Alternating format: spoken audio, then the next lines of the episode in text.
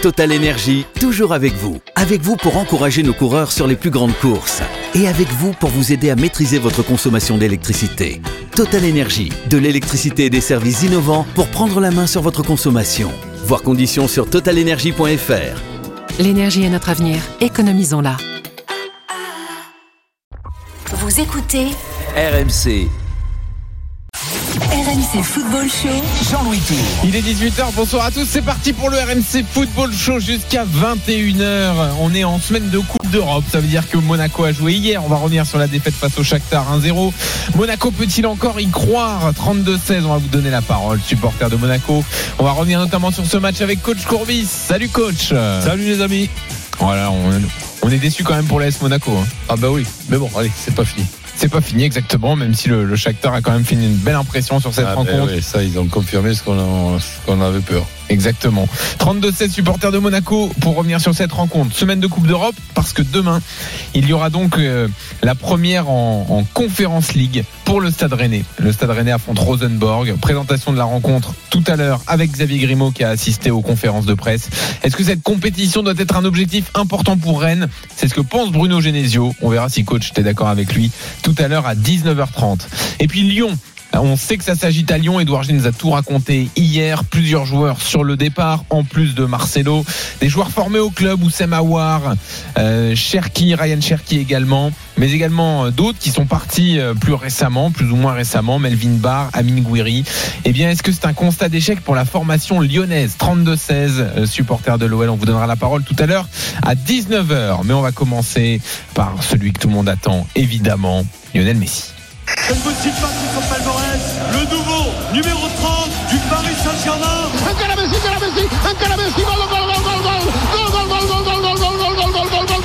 C'est bien pour la Ligue 1, je pense que si on l'avait dit 3-4 ans avant, on ne l'aurait pas cru. Écoutez le pas, Léo! Ça va donner encore une plus belle image du championnat français et ça va être un honneur de pouvoir jouer contre un monsieur comme ça.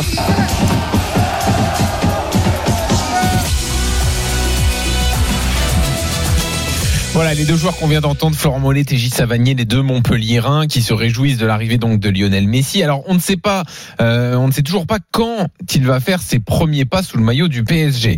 La tendance, c'est plutôt pour un premier match à Reims pour la 4e journée, le 29 août prochain, mais il pourrait peut-être être dans le groupe dès la prochaine rencontre à Brest. C'est possible. Et à Brest, c'est l'effervescence. Les prix s'emballent. On y reviendra tout à l'heure avec Grégory Lorenzi, le directeur sportif du club qui sera avec nous. Visiblement, les prix à la revente explose à Brest pour cette rencontre, alors qu'il n'y a aucune assurance pour Messi. Mais alors coach, ton avis sur cette question qui revient beaucoup depuis l'arrivée de l'Argentin en France, est-ce que cette arrivée va profiter à tous les autres clubs de Ligue 1? 32-16, appelez-nous pour en débattre. T'en penses quoi toi? Peut-être à tout, pas peut-être de la même façon et de la même importance, mais c'est sûr qu'on on va pas le redire chaque fois que l'arrivée de Messi dans notre championnat. Bon, il y a des regrets. C'est sûr que s'il arrive au moment où les droits télé sont négociés, c'est sûr que ça aurait arrangé les choses. Malheureusement, il arrive dans une période où il vient d'avoir ce virus qui est toujours là, mais bon, allez, ça va quand même mieux, puisque le public revient en grande partie dans les stades. Mais c'est sûr que ça ne peut être qu'un plus, qui aurait pu être un gros plus, mais c'est un plus quand même. Oui, même si, alors c'est peut-être plus le cas pour les clubs de bas de tableau, qui eux vont bénéficier de recettes billetterie peut-être, supplémentaires, de droits télé supplémentaires, pas forcément pour les clubs européens, non? Non, mais si par exemple on pense que la venue de Messi c'est uniquement pour un seul match, quand par exemple pour, mettons Brest, il va y avoir un Brest-Paris Saint-Germain avec Messi. Mais si déjà il y a un Brest-Paris Saint-Germain sans Messi avec Mbappé, Neymar et plein quand même. Ouais. Alors peut-être pas. Allez, les prix vont être un petit peu plus chers, mais je crois que c'est quand même une très bonne chose pour que l'on puisse regarder notre championnat de l'extérieur en se disant tiens, le championnat français. C'est peut-être pas le meilleur championnat d'Europe, mais c'est quand même le championnat où il y a un tel joueur, et ça fait quand même pas mal de grands joueurs. Toi, combien de temps tu te laisserais avant de le faire jouer si tu étais l'entraîneur de Messi? Là, il va avoir une semaine d'entraînement avant ce match face à Brest. J'imagine que tu le prends pas dans le groupe pour le match de ce week-end.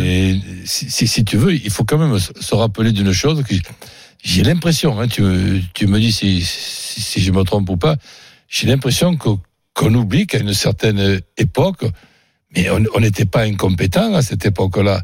Pour préparer une saison, il fallait 6 semaines, voire 7 semaines, une première période de 15 jours avec tel ou tel travail, après une autre semaine tel ou tel travail, pour en arriver à ne pas être encore à 100%, mais pour continuer à bosser. Là, il a eu, premièrement, des soucis sur le plan de la réflexion. C'est pas facile, même quand on est un grand joueur comme Messi, et je dirais même un joueur exceptionnel.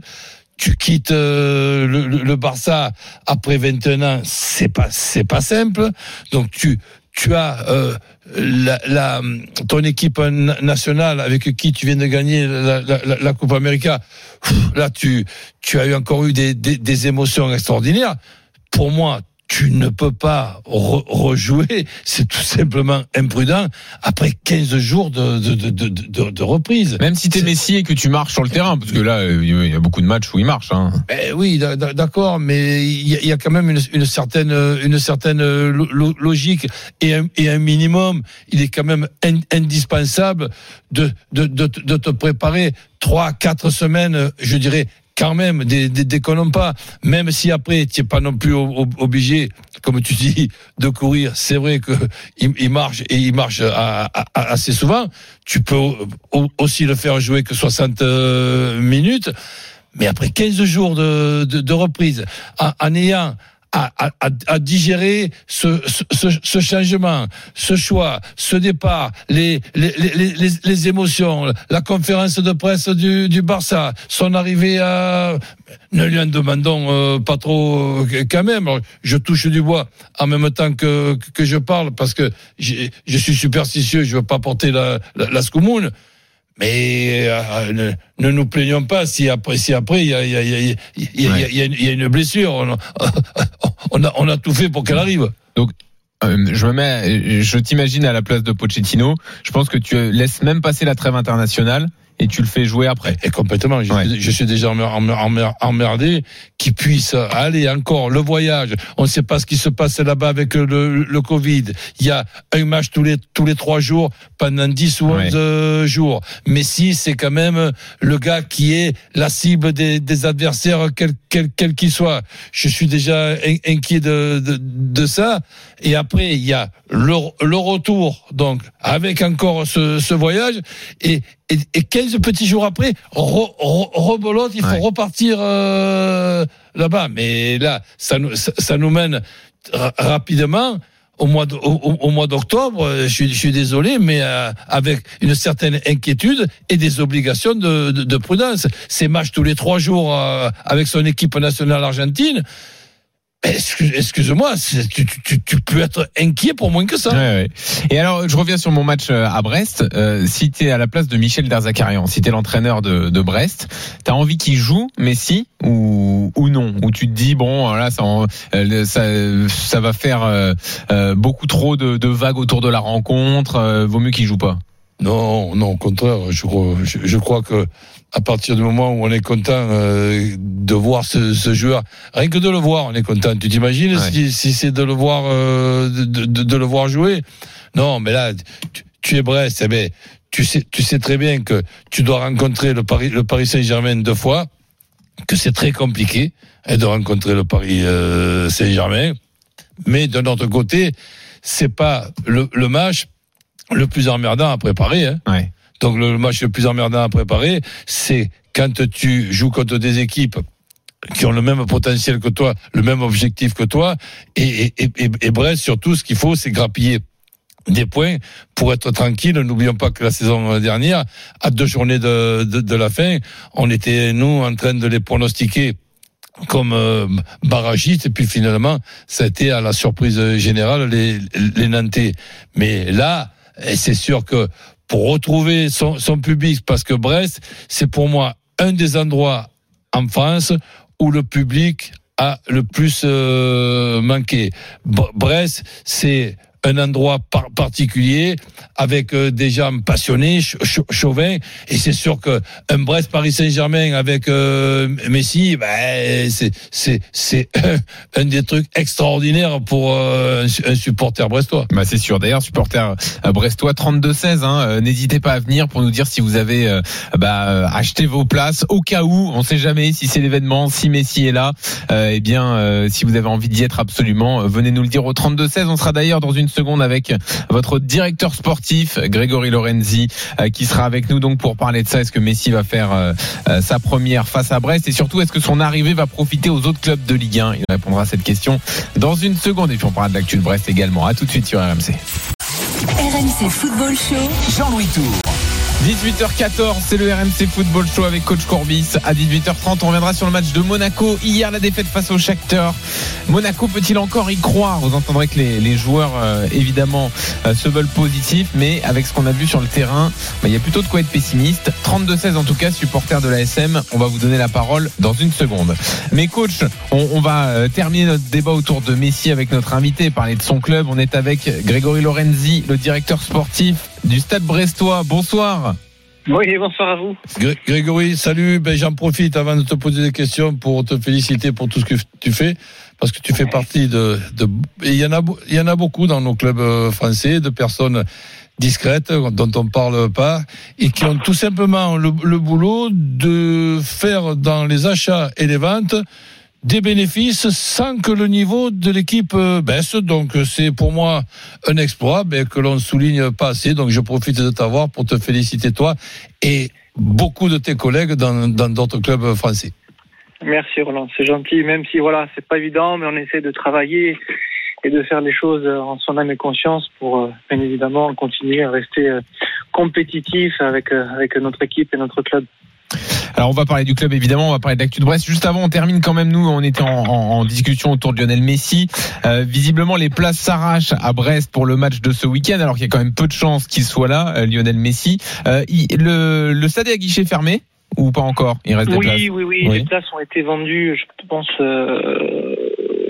depuis maintenant presque une petite semaine où nous sommes complets à guichet fermé. Oui. Et visiblement sur les places à la revente, les prix sont en train de s'emballer. Alors ça dépend pas du club, chacun revend ses places comme il veut, mais visiblement c'est en train de monter très haut. C'est-à-dire à la revente, tu veux nous parler du marché noir? Non, ou les abonnements. Parfois des abonnés peuvent revendre leur place du coup très cher. Voilà, c'est pas forcément illégal. Vous sentez cette effervescence là à Brest autour de la possible première de Messi, autour de cet événement?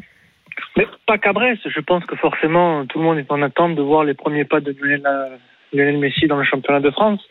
Maintenant c'est sûr que si c'est chez nous à Brest, on l'accueillera avec plaisir, mais je ne sais pas encore à 100% s'il sera sur notre terrain. En tout cas, nous, quand on a la possibilité de jouer une équipe comme Paris Saint-Germain, ça crée toujours de l'engouement autour de notre club et on est très content parce que forcément, c'est ce qu'on aime aussi et rendre aussi un public heureux.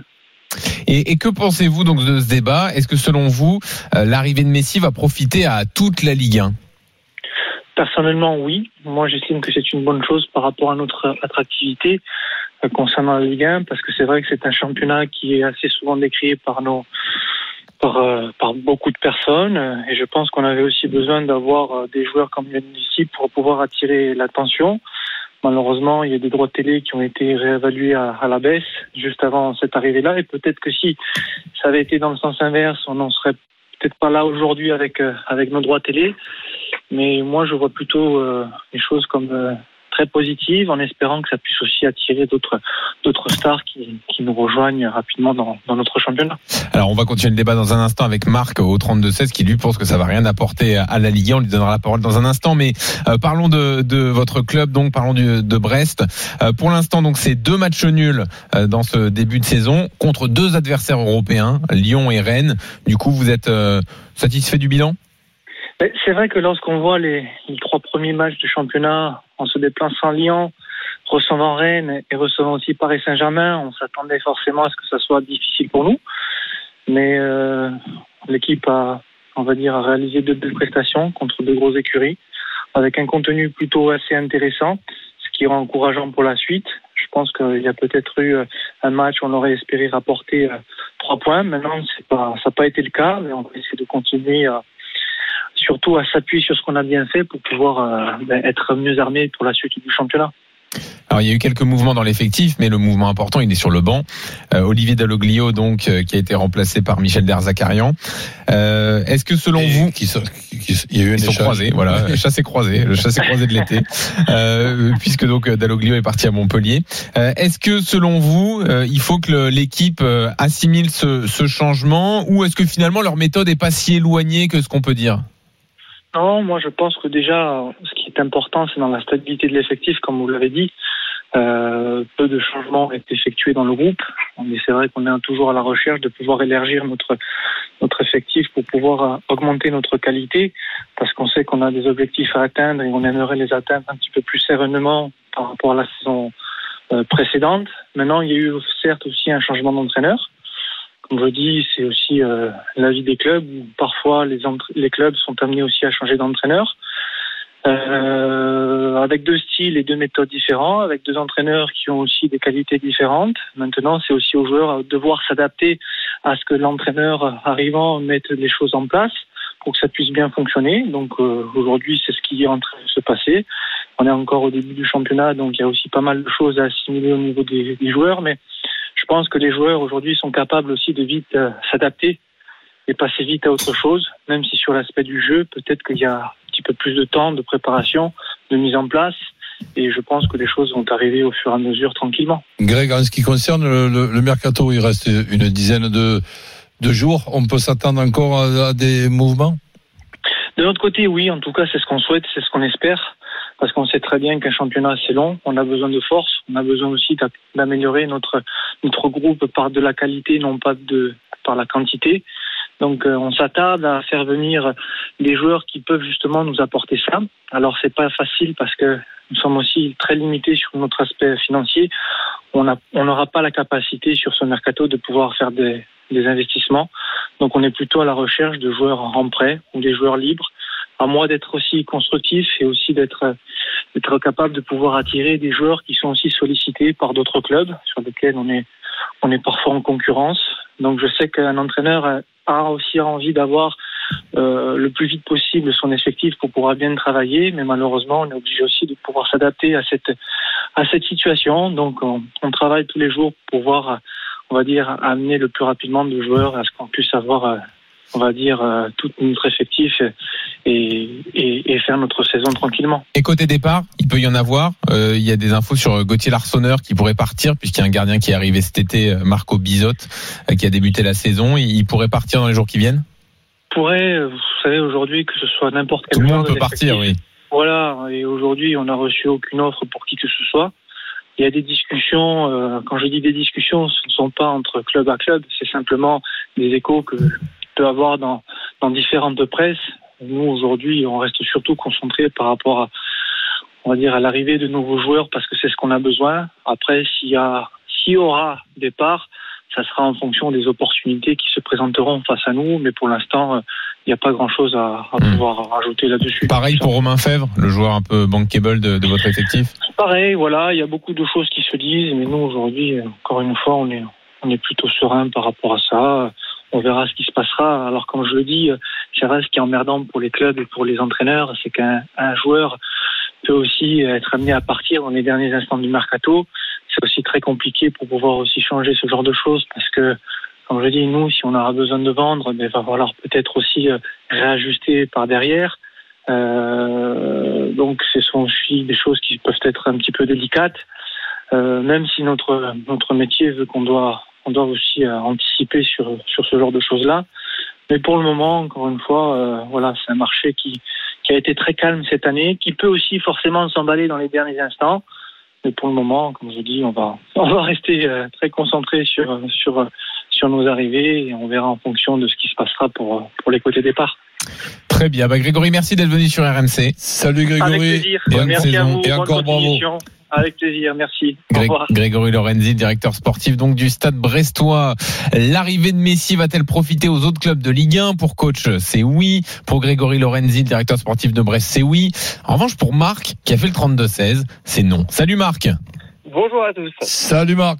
Explique-nous. Alors, bon, très simplement, déjà, je vais mettre les choses au clair. Si j'étais supporter du PSG et que Messi est arrivé, je serais le plus heureux des hommes.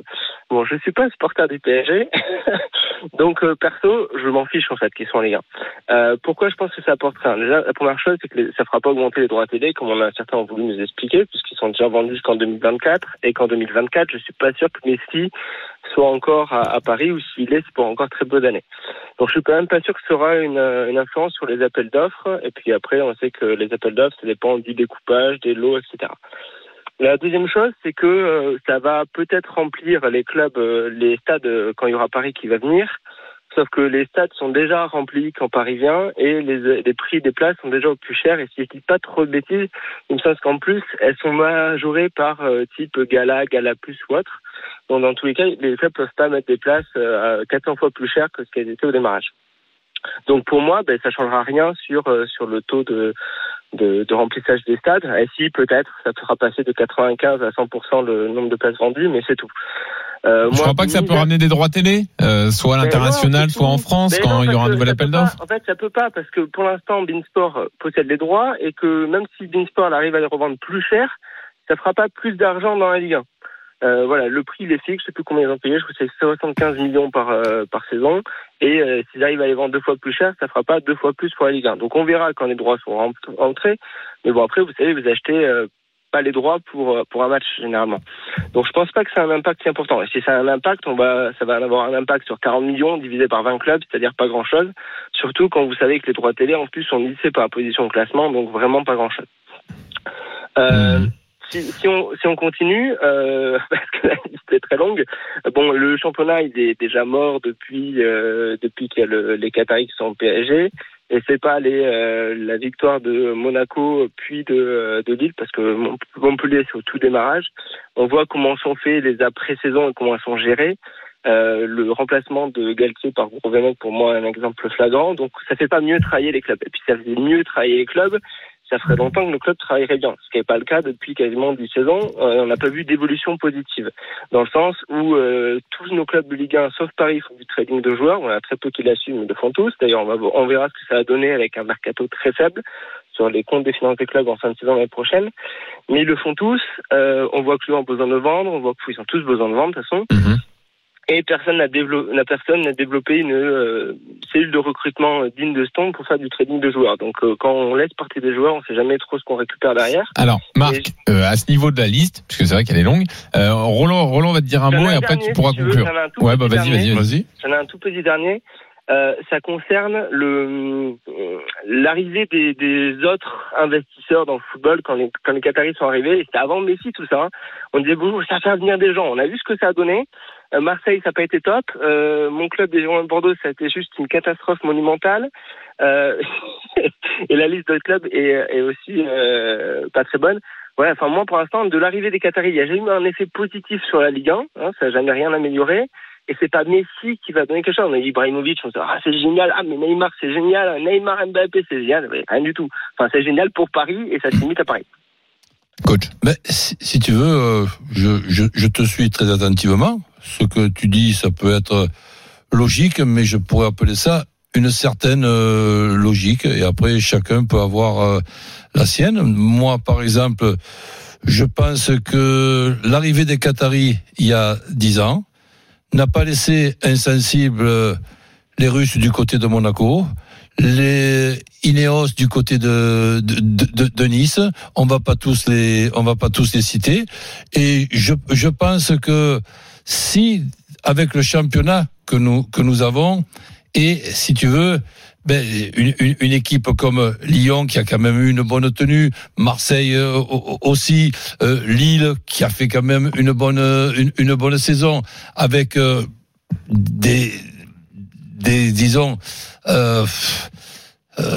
solution à trouver par rapport aux difficultés que nous avons dans notre pays, avec notamment les charges. Je te pose une question. tu es investisseur ou tu es sponsor.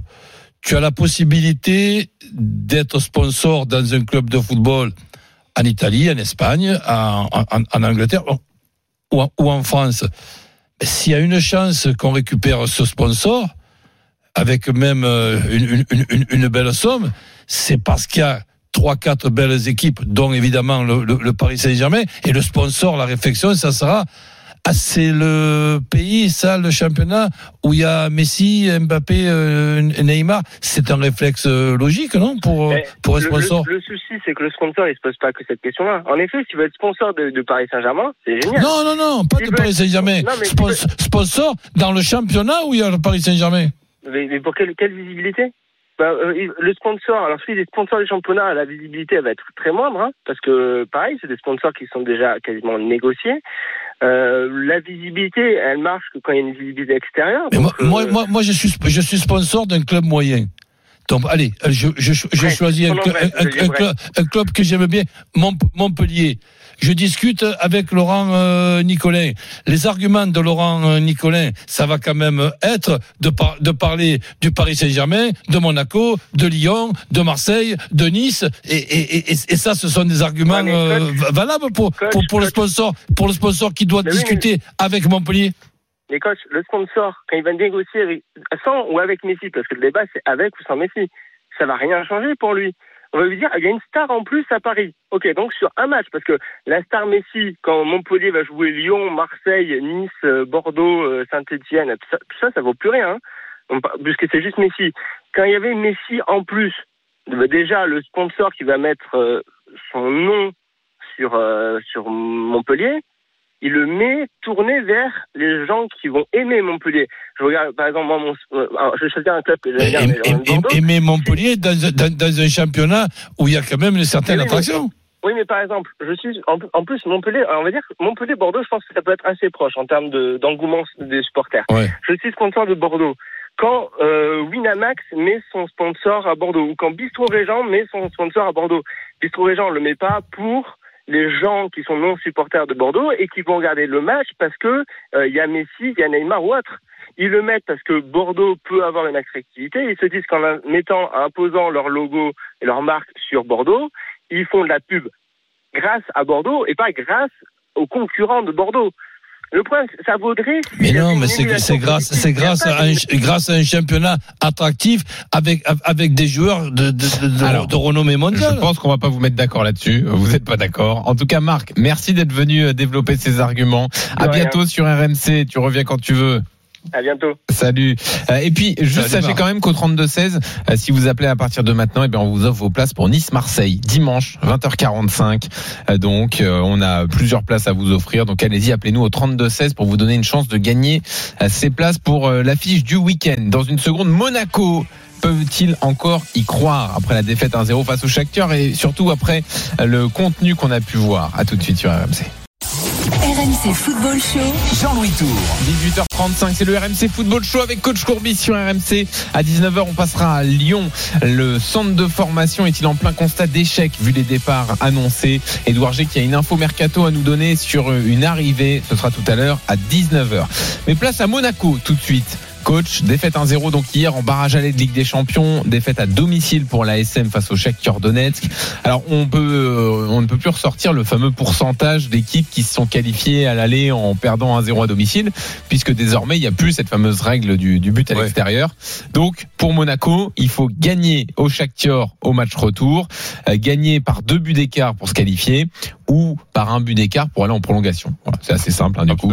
En revanche, une défaite ou un nul, évidemment Monaco serait reversé en Europa League. Alors, est-ce que les Monégasques peuvent y croire? 32-16, appelez-nous. Coach, avant de donner ton avis, les joueurs répondent que oui, bien sûr, ils peuvent y croire, mais qu'il faudra surtout soigner l'entame, contrairement à ce qui s'est passé hier. C'est ce qu'estime Djibril Sidibé, le défenseur de Monaco.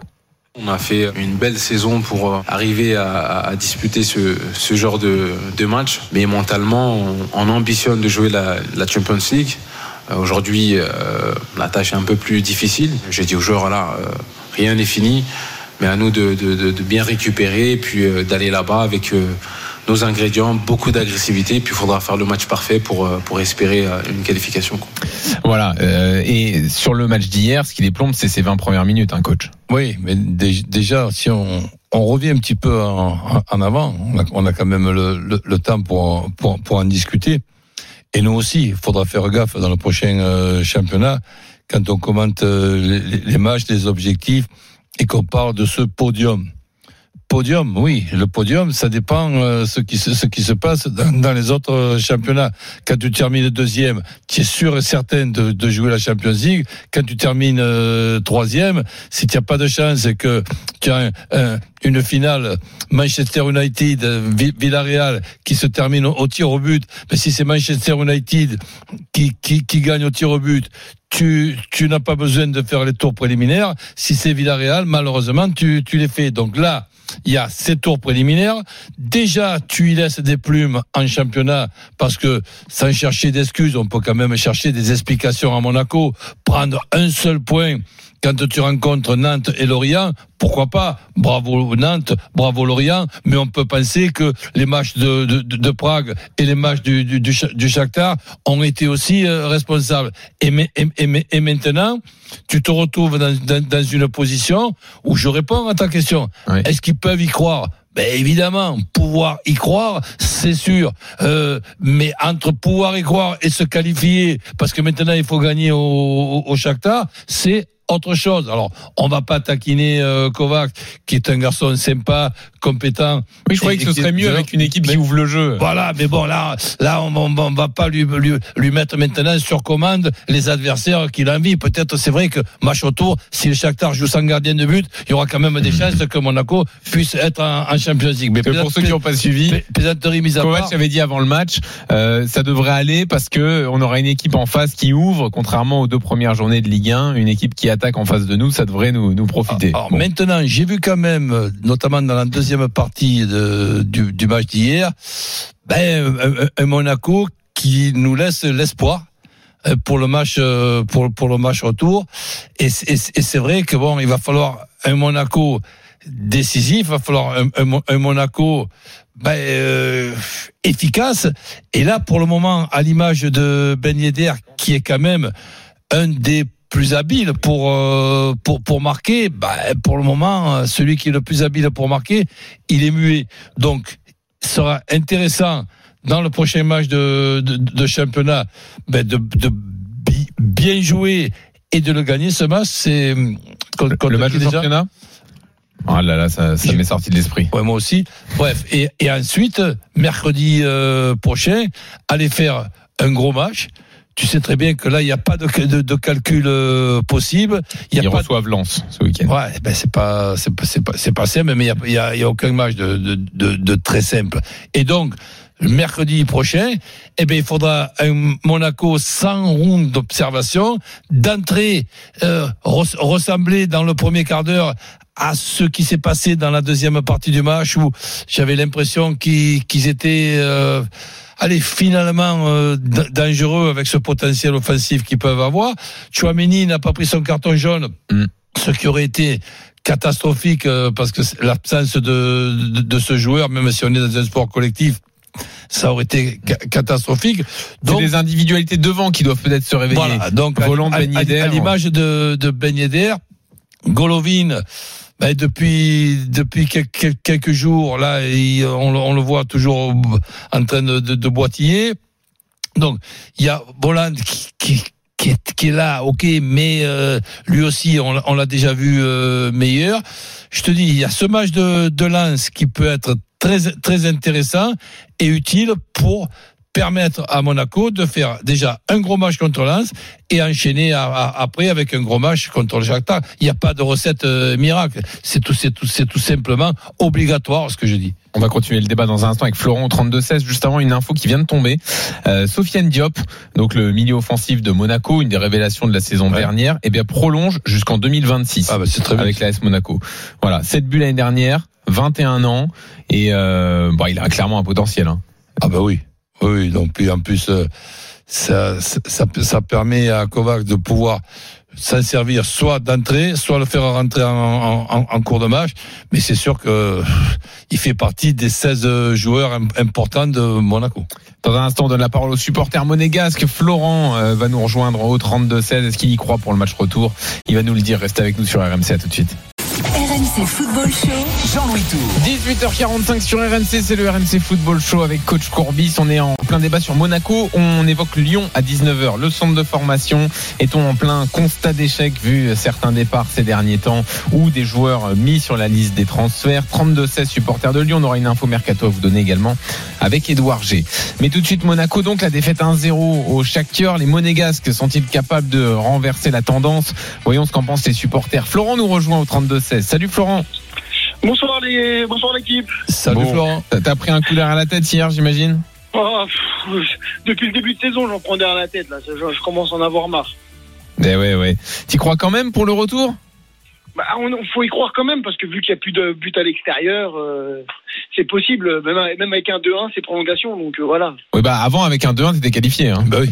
Oui, voilà. C'était mieux le but à l'extérieur dans ce cas-là. Oui, mais bon voilà. Mais au moins avec un 2-1, on est encore en vie. Donc voilà, etc. Même avec un 0, voilà, c'est prolongation. Bon voilà quoi. Ouais. Donc voilà, faut gagner. Mais bon après, comment dire, en espérant qu'on joue pas chez eux, mais je pense qu'on va jouer chez eux. Oui, alors effectivement pour le Shakhtar, on sait jamais trop. Là, ce sera Donetsk, tu penses? Non, un Kharkiv, j'ai entendu de la. Oui, voilà, c'est ça. Voilà. Oui. Voilà, un Kharkiv, voilà ça. Donc voilà, mais de base, je pensais qu'on n'allait plus jouer dans un terrain neutre. Ah oui, d'accord. Ça aurait été plus simple, peut-être. Ouais. Alors, ce qui est inquiétant, c'est le niveau de ton équipe. Comment expliquer qu'offensivement, il y ait autant de difficultés par rapport à la saison dernière, selon toi? Je sais pas, peut-être pour Ben Yedder le contre-coup de l'euro, pour Volant l'euro aussi, Boadu pour l'instant qui vient d'arriver, qui trouve pas les marques, Golovin, il prend que des coups en ce moment, donc voilà, il peut pas être au top.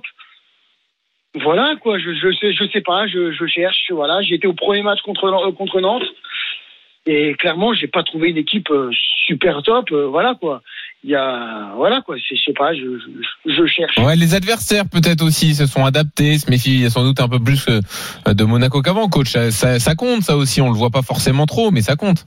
Oui, donc ça, autant que Monaco, quand ils rencontrent le Paris Saint-Germain, ils sont capables de mettre un plan anti-Mbappé, quand on rencontre Monaco, on peut mettre un plan anti-Ben Yedder. Ah oui, c'est ça. En plus, j'avais eu coach en fin de saison en disant que Monaco allait être champion de France.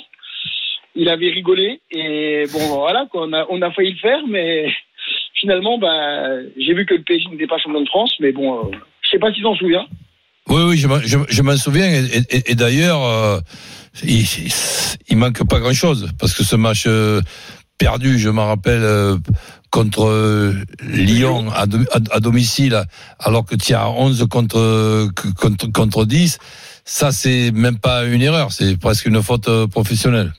Oui, voilà, mais non, mais après, voilà, j'avais pensé à ça, voilà, en plus, comme tu es là, Roland, donc voilà, je vais pouvoir rediscuter ça. Mais je pensais, et puis j'avais carrément oublié aussi quelque chose dans cette analyse-là l'an dernier, c'était le Covid que j'avais oublié, et contre Lyon, toute l'équipe a été décimée par le Covid. Et par contre, il y a un truc que je répète comme un perroquet, c'est que les dégâts, même quand on a 20 ans ou même quand on a 25 ans, les dégâts que peut faire le Covid à l'intérieur d'un organisme quand on l'attrape et qu'on est là, bon, allez, il faut attendre une dizaine de jours, quarantaine, machin, etc. Oui. Non, on ne sait pas encore les dégâts que peut faire ce Covid. Et c'est pour ça que moi, je crains pour tous les clubs beaucoup de blessés dans les semaines et les mois à venir, avec la traditionnelle fin de phrase, en souhaitant me tromper, oui, bien évidemment. On sent même aller jusqu'aux blessés. Sûr, il y a les cas de Covid longs qui sont en train d'être détectés de plus en plus. Peut-être qu'il y a des joueurs qui vont avoir des méformes dues au Covid sans se blesser. Et ça, qu'on pourra jamais le voir. Complètement. Et on n'en sait rien. Ah ouais. Les dégâts que peut faire ce virus de merde. Florent, si tu voulais dire. Je pense que Golovin aussi, comme il a été impacté en fin de saison par le Covid, je pense qu'il est rattrapé par ça pour ses blessures aussi. Ouais, c'est fort possible. Et voilà, Ben Yedder aussi. Ben Yedder aussi, oui. Ah oui. Bon, voilà, ils sont méconnaissables. Il y a quand même un truc. Bon, après, chaque joueur en méforme, on ne dira pas que c'est le Covid non plus. On peut aussi être en méforme sans que ce soit lié. Non, mais bon, il y a un grand point d'interrogation quand même. Hier, Ben Yedder qui loupe sa frappe, alors que d'habitude, celle-là, qu'il la met complètement à côté. Voilà, quoi. Je ne comprends pas. Il y a des choses que... Et puis même Boadu aussi qui loupe. Voilà, Boadu, là, il manque de confiance. Bon, voilà, il frappe le poteau. Golovin, quand tu regardes le but du Shakhtar, ils sont quand même pas chanceux, les Monégasques. Tu as un défenseur qui essaie d'intervenir et pratiquement, il lui fait faire le crochet aux joueurs de Shakhtar qui se retrouvent après avec ce plat de pied à faire. C'est une soirée où il n'y a rien qui rigole. Et est-ce qu'il n'y a pas également eu un problème dans l'approche du match? C'est-à-dire que Sidibé, il fait un peu allusion en disant au match retour, il faudra mettre de l'intensité, il faudra être présent. Sous-entendu, on a eu l'impression que Monaco il pensait pouvoir jouer aussi bien, voire mieux que le Shakhtar, alors qu'en fait, il fallait peut-être s'adapter, mettre peut-être un peu plus d'impact. On a eu l'impression pendant longtemps qu'il les regardait jouer. Peut-être qu'à un moment donné, il faut utiliser d'autres armes. Avec toutes les explications que peut nous donner tu rentres de Lorient avec une défaite. Pardon ? En jouant à la balle. Mais attends, je sais pas en jouant à quoi, mais en tout cas, Lorient fait un bon match sérieux. Et quand tu regardes Monaco et que tu comptes le nombre d'occasions de Monaco, ou le nombre de situations dangereuses, avec effectivement une équipe de Lorient qui t'attend dans les 20 derniers mètres, il n'y en a pas beaucoup. Donc tu rentres pas de Lorient avec une énorme confiance pour battre le Shakhtar, hein. C'est sûr, le match de Lorient, oui, mais ils ont joué au ballon, ils ont fait que... Moi, en ce moment, je les appelle les Barcelonais. Ils aiment trop faire du tiki-taka, on joue, on est là. Non. Maintenant, il faut du tranchant devant le but. Et en ce moment, ils ne l'ont pas. Ils se regardent un peu trop, tu veux dire? Voilà, ils veulent jouer au ballon, ils veulent garder le ballon, ils veulent la possession, et on a la possession, il n'y a pas de souci. Moi, je te dis, je veux pas faire un jeu de mots, ils sont pas décisifs et ils sont pas incisifs et efficaces. Ce Monaco-là, en ce moment, on ne l'a pas. Le Monaco de la saison dernière, tu avais l'impression qu'il allait y avoir pratiquement chaque fois une situation dangereuse ou une occasion de but, et une fois sur deux, elle était mise au fond. Ça, ce Monaco-là, on ne l'a pas encore. Oui, mais pourtant c'est le même groupe que l'an dernier. Ben oui. À part Jean-Lucas et Boadu. Oui. Et pourtant Jean-Lucas, il colle bien au milieu de terrain. Ouais. Moi je trouve qu'il fait une entrée plutôt pas mal, hein, Jean-Lucas. Mais moi, chaque fois que je le vois jouer, ce joueur, je le trouve jamais mauvais. Ouais. Mais moi personnellement, je l'ai vu contre Nantes pour son premier match en tant que titulaire. Il a tenu ce qu'il fallait tenir. Après, voilà, moi pour l'instant, je vais pas tirer sur l'attaque comme sur les attaquants comme Myron Boadu. Il vient d'arriver, faut lui laisser un peu de confiance. Voilà. Mais par contre, Ben Yedder Violante, c'est connu, c'est reconnu, ils se connaissent et ils jouent pas ensemble depuis le début de saison, ils ont du mal à se trouver. Et ça, je comprends pas. Ouais. Ils ont du mal à être tranchants, effectivement. Bon, au pire, si ça passe pas au retour, c'est l'Europa League. Ben oui. Florent, peut-être que voilà, peut-être aussi que tu vas pouvoir exister, faire un beau parcours, une petite épopée. Mais bon, comme disait Roland, c'est maintenant, on est obligé d'attendre sur Messi ou sur un Messi pour dire pour être en Ligue des Champions, de savoir si c'est Chelsea, si c'est Manchester, si c'est le Barça, qui doit nous qualifier. C'est plus nous qui sommes maîtres du destin quand on finit 3e. Eh oui, c'est ça, exactement. Bon, et le match de Lens, là, en championnat, tu le vois comment? Clairement, bon, je pronostique un 2-1 pour Monaco, mais si ça continue comme ça, je pense que Lens, ils vont nous bouffer. Voilà, clairement. Bah, non, n'exagérons pas quand même. Je suis défaitiste, mais là. Donc que tu nous dises que Lens va nous poser des problèmes, Lens va nous bouffer. Et... Ah clairement, non mais. Ah, déconnons pas. Ah oui, nous bouffer carrément même. On a une défense, elle est pas si top que ça en ce moment. Bah oui, c'est vrai. Et là aussi, c'est des individualités qui font faux bon. Badi Achille en difficulté hier. Oui. Maripane qui revient de la Copa, pour l'instant il n'est pas encore là. Ouais, après c'est son match de reprise hier. Hein. Voilà. Disasi, c'est un coup sur deux. Ouais, c'est vrai. Voilà, Disasi fait un coup sur deux. Puis en plus, c'est bon, voilà, on reparle de l'an dernier, hein, mais c'est de sa faute si on perd la Ligue des Champions, la Coupe de France.